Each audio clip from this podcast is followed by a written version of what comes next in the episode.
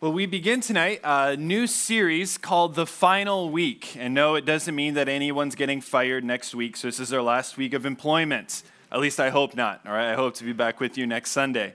Uh, well, what we mean by the final week is we're going to be looking at the last week of Jesus' life, the last week of Jesus' life, what is sometimes called by, by scholars the Passion Week, Passion referring to, to Jesus' suffering on the cross, the, the end of his life. It's interesting that, that if you were to look at your Gospels, they, they, the Gospels, which are the first four books of the New Testament Matthew, Mark, Luke, and John they're written to tell you the story about the truth of who Jesus is. And many of them start with Jesus' birth, and all of them carry through, through to his resurrection. But if you look at them, they're decidedly tilted towards one week of Jesus' life. Jesus had about three years or so where he went around the countryside and into the cities ministering. But nearly all of those three years is set aside and it's just skipped upon. Bits and pieces are taken. But all four of the Gospels really zoom in on this week. In the book of Matthew, it's Matthew chapter 21 to 28. In Mark, it's chapters 11 to 16. In Luke, it's chapters 19 to 24. And in the Gospel of John, it's John chapter 12 to 20, nearly half of the book of John. And when you study the Gospels, of the 89 chapters that make up the Gospels, 29 of them are dedicated to this last week of Jesus' life. A third of the Gospels are.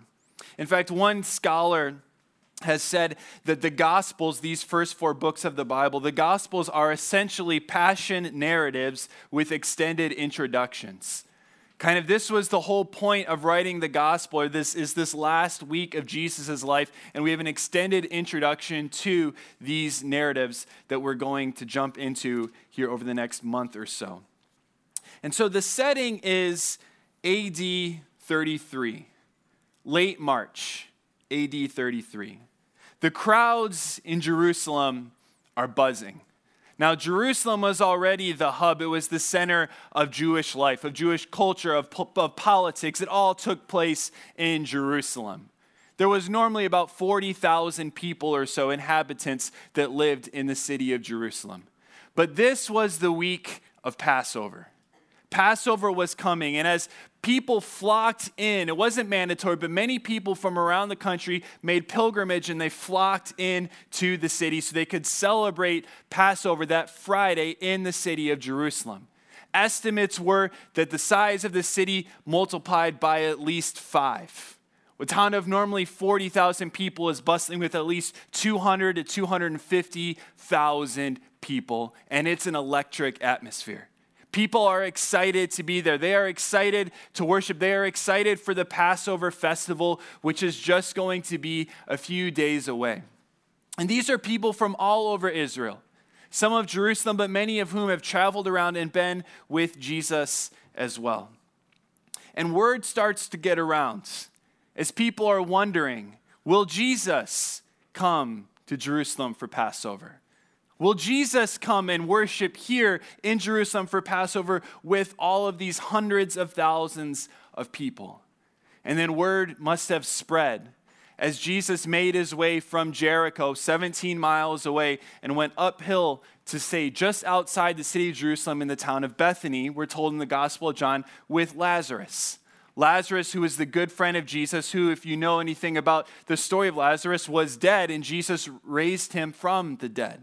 And Jesus goes the weekend before, and he stays in Bethany in the home of Lazarus and his sisters, Mary and Martha.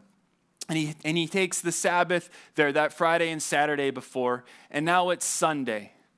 Sunday, the week of Passover, and the crowds are ready to burst and it picks up our story tonight. We're going to be looking at a few different, um, a few different chapters and verses. So the text, is I'm going to work through it. it, is actually printed here. Um, this account is in all four of the Gospels. Many times it's very similar, but I've picked these just to highlight for us as we walk through tonight. So in Matthew chapter 21, it says this.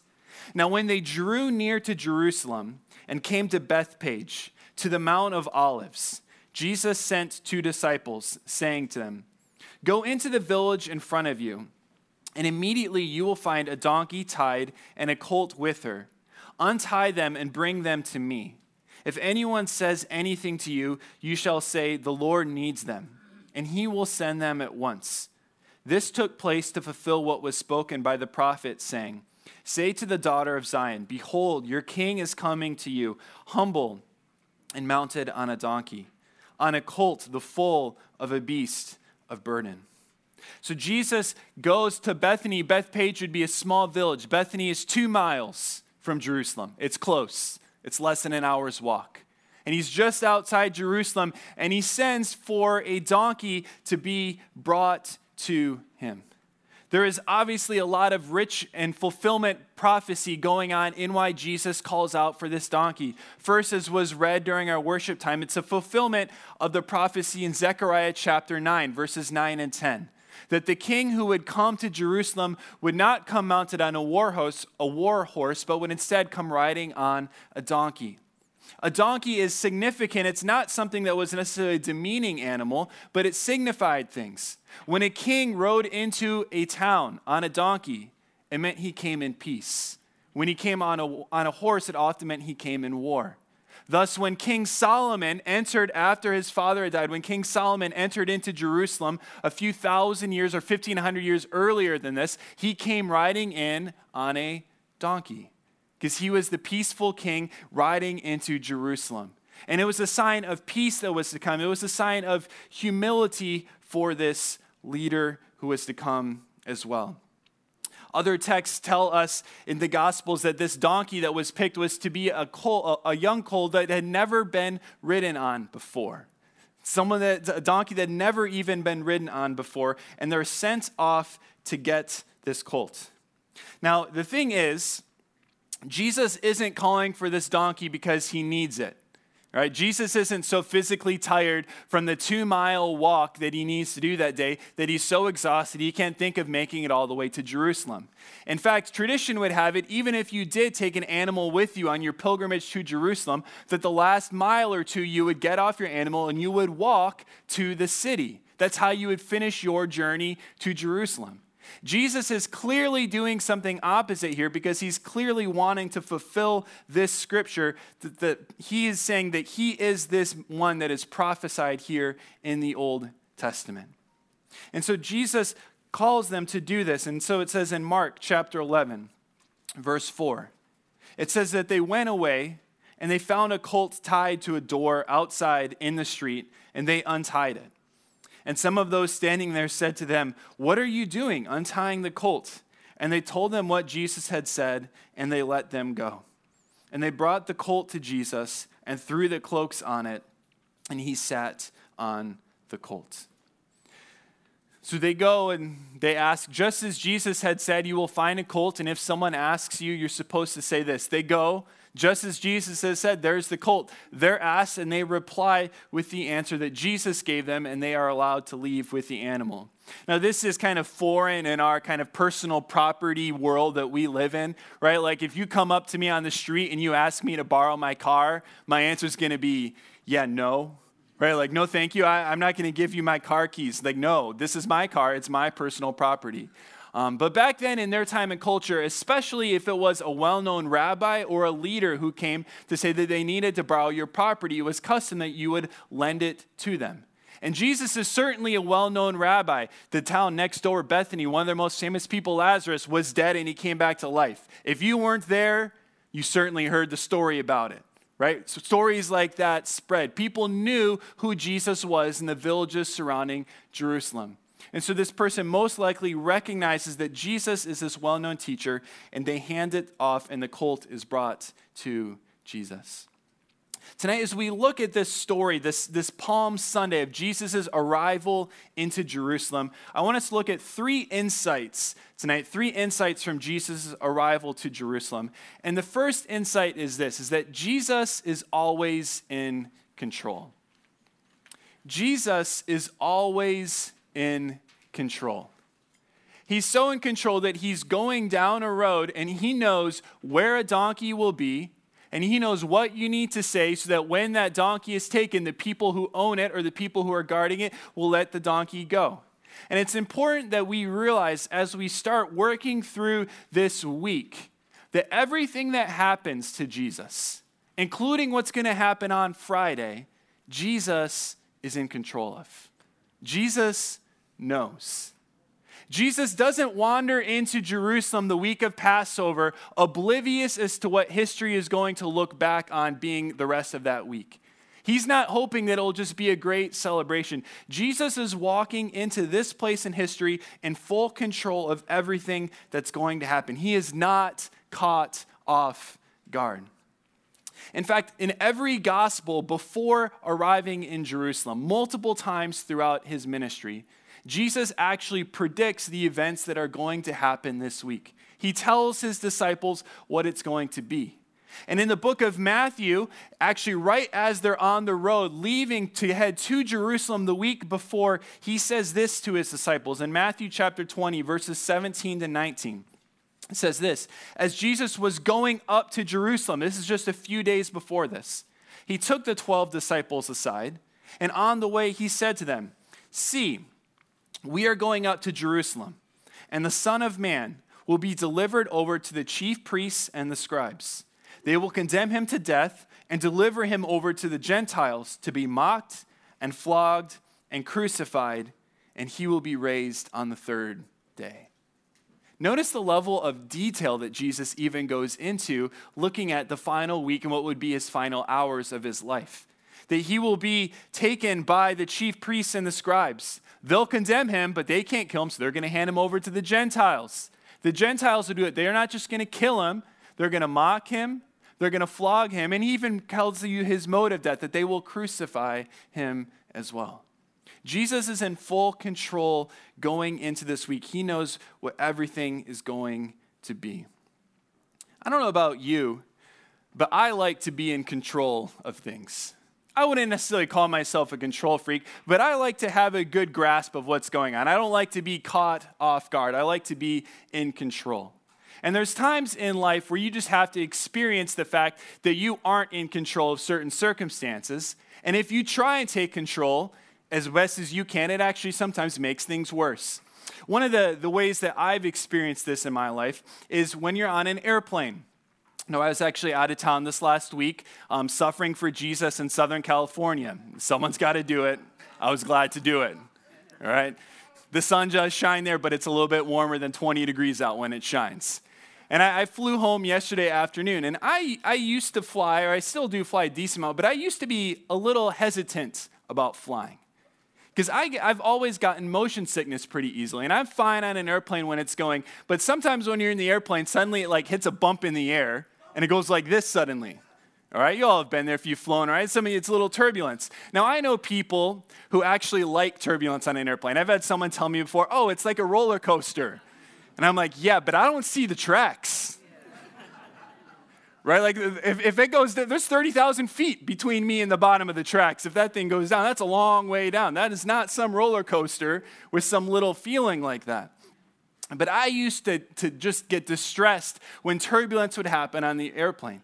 And what I would actually do is I think I would make it worse because I would get so tense. I would get tense and then I would just grip the seats next to me. I'd just start gripping it and you try and anticipate when it's coming, right? Like you can even see outside, let alone you can see the invisible air bubbles that are causing your plane to bounce, right? And I would try and anticipate it. And what it would inevitably do is just make it worse and worse and worse. But as I began to fly more and as I actually began to think through what I was actually doing as turbulence hit, I realized something that even though I was sitting in the plane and I couldn't see where we were going, and the bumps to me were totally unexpected, and it felt sometimes, man, turbulence sometimes feels like we're going down. Right? How is this plane going to survive this? We're going down.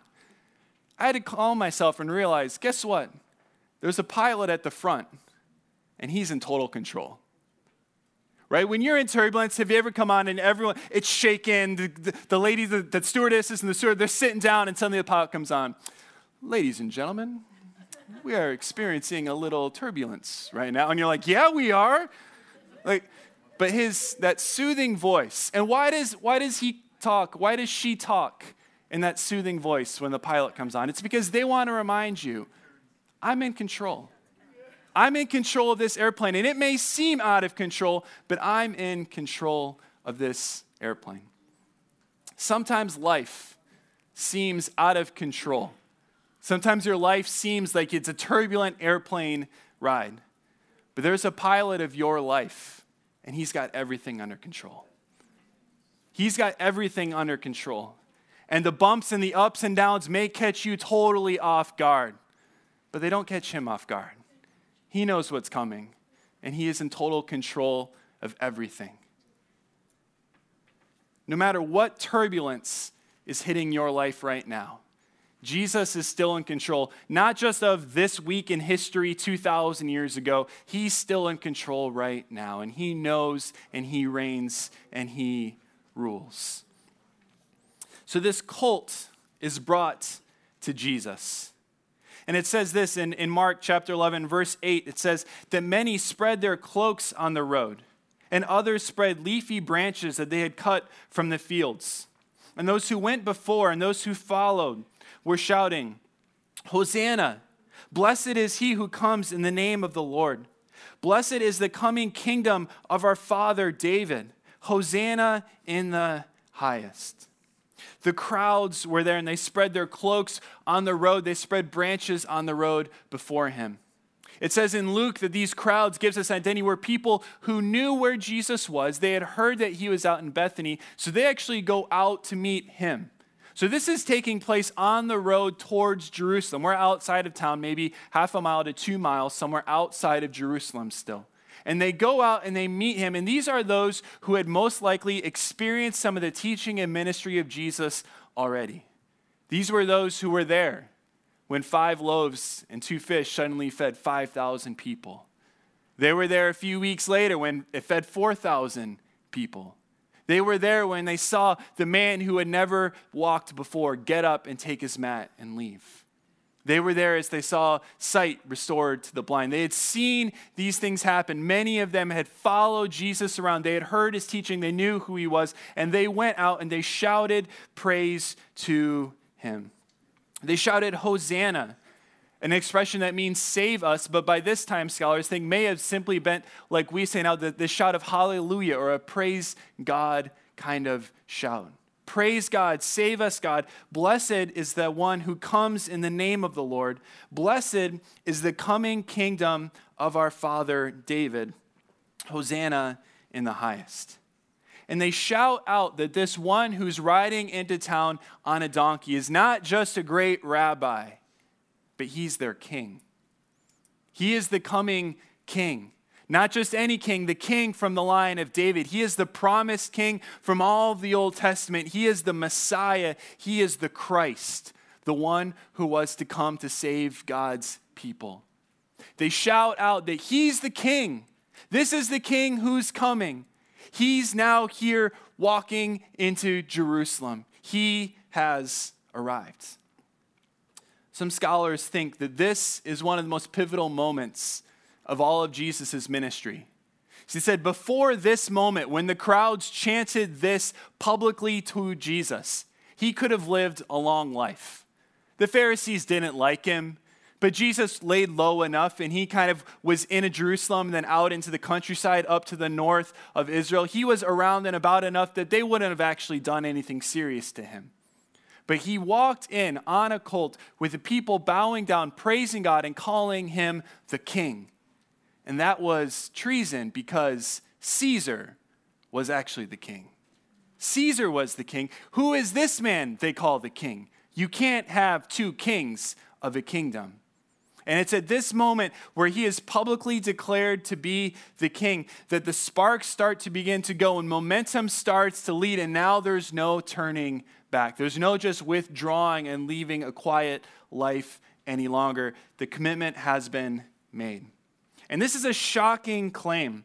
This is a bold claim that Jesus is the king, that he is the Messiah.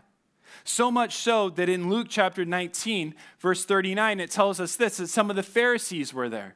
The teachers of the law, the Pharisees in the crowd said to Jesus, Teacher, rebuke your disciples.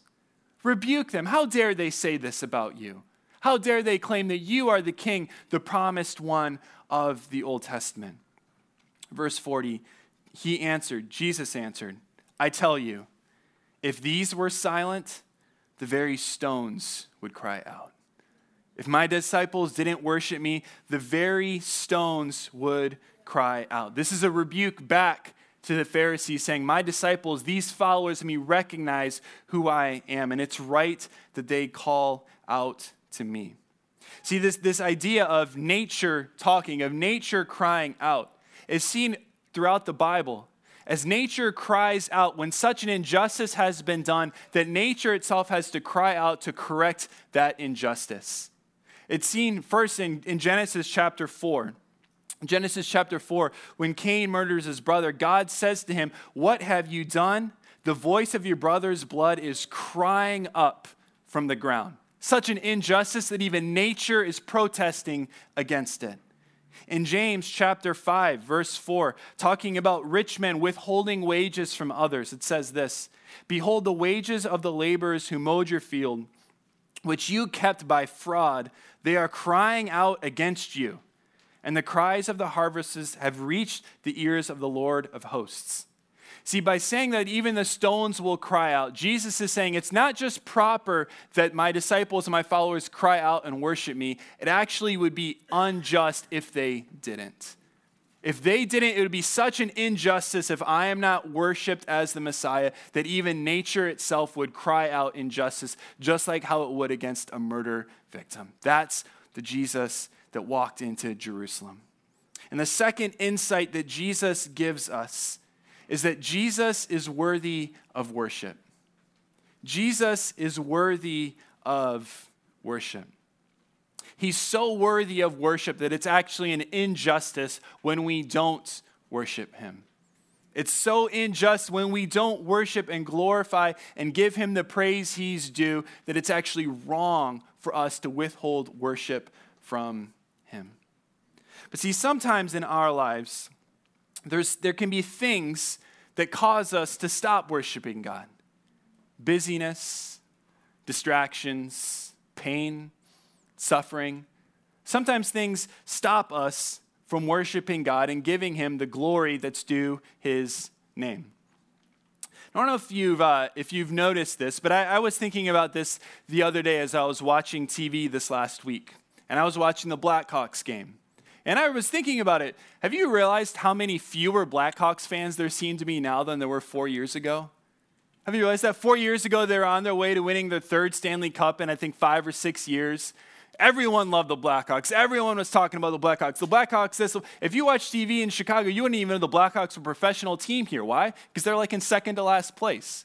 They're not good anymore. And suddenly, when a team's not good anymore, we kind of just kind of forget about them, right? No one talks about it. they, they still exist, but it's not a big deal. For some reason, it still costs an arm and a leg to go to a game, but we, we just don't, it kind of has faded away from it. See, oftentimes, we're the same way when it comes to our relationship with God. When we view our life as, as it's going well, as we're winning, as things are going how we want it to go, we think, oh, we're worshiping God. Yes, we're going to talk about God. We're going to give God the worship for all the good things that He's done in our lives. And then pain and hardship and suffering and unexpected things come, and suddenly we just kind of easily just slide away. See, the slide away from worship isn't an intentional decision. Most of us don't wake up some do, but most don't wake up one day and say, I've gone through too many hardships. I'm going to stop worshiping God now. I'm going to walk away. What happens is it's a slow slide. As difficulty comes, as busyness enters in, as distraction enters our lives. And we can easily slide away from giving God the glory and the worship that He alone is worthy of. The irony is when it comes to worshiping God, is that when we don't feel like doing it, is when we need to do it the most. Right? When we don't feel like worshiping God is when we need to worship the most. When you don't want to read your Bible is when you need it the most. When you don't want to pray, that's when you need to pray the most. And it's in those seasons that we need to remind ourselves that Jesus is a God that's worthy of worship, that if we didn't worship, even the rocks should cry out and worship him. So Jesus begins to now draw near to the city. Luke chapter 19, verse 41 says that he drew near to the city. And he's coming from the east side of Jerusalem. Jericho's 17 miles away. It's a few thousand feet up to Jerusalem, being on a mountain. And he's coming to the Mount of Olives, which is across from what's called the Kidron Valley. And the Mount of Olives goes up and it looks out over Jerusalem. This is what it would look like today. I was there about five years ago, and it's an amazing, amazing sight standing on top of the Mount of Olives. It takes your breath away. It's so beautiful. The Dome of the Rock, which is kind of right in the center there, is on what the temple would have been in Jesus' day. And the temple complex would have been all around there. Probably not the high rises way in the back, those probably didn't exist 2,000 years ago. But this site, looking down and seeing the swarms of building, the swarms of people who were down below.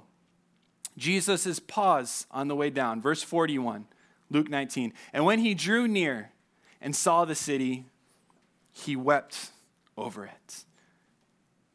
We often forget that after, as the triumphal entry was going on, Jesus is shedding tears because he looks down at the city below him and he realizes what they think about who he is. And it says this in verse 42 Jesus says, would that you, even now, had known on this day things that make for peace, but now they are hidden from your eyes.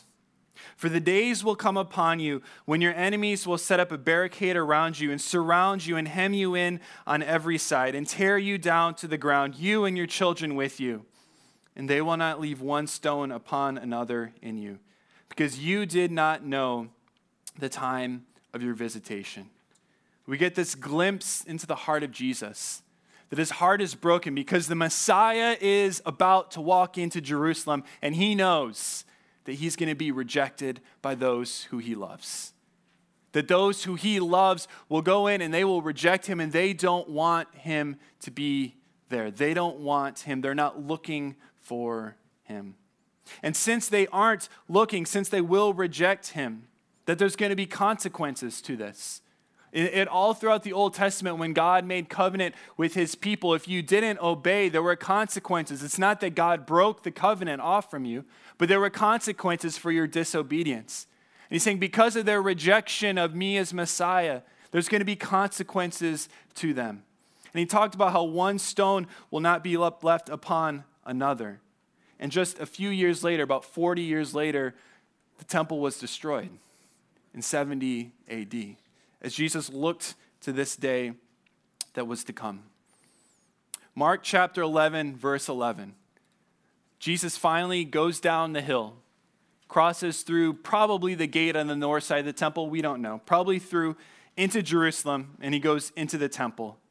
Just says this when he looked around at everything, it was already late. So he went back out to Bethany with the 12. Mark begins to set up the anticipation of what's going to happen on Monday. As Jesus goes in, surveys what's going on in the temple courts, and then leaves, does a two mile walk back home to stay most likely again with Lazarus and his family. The third insight that this story gives us of Jesus' arrival is Jesus is motivated by love. Jesus is motivated by love. See, he looks down on this city that will reject him, and he weeps. He weeps. But why does he do it? Right? If Jesus is in total control, and if Jesus knows the events of history, and Jesus knew what was going to happen to him, why did he still go to Jerusalem? Why didn't he just go to Bethany and be like, uh, yeah, never mind. That's going to go bad if I go down there for Passover. I'm going to go somewhere else. Why did Jesus go through? Why did he start these events that are going to culminate here in the next few days? It's because of his love for the people. He's motivated to do all that he does this week because of his great love for people.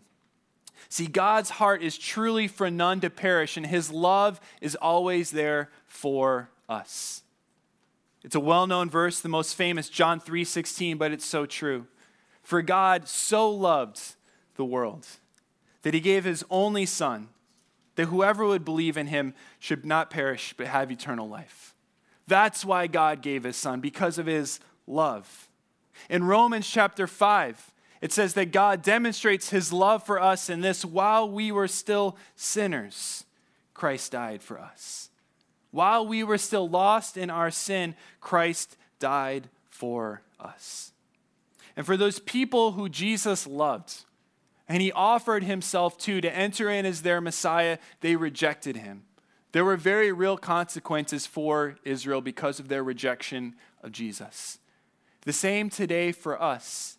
If we reject Jesus for who he claims to be, reject him for the love that he offers us, there's very real consequences in store for us.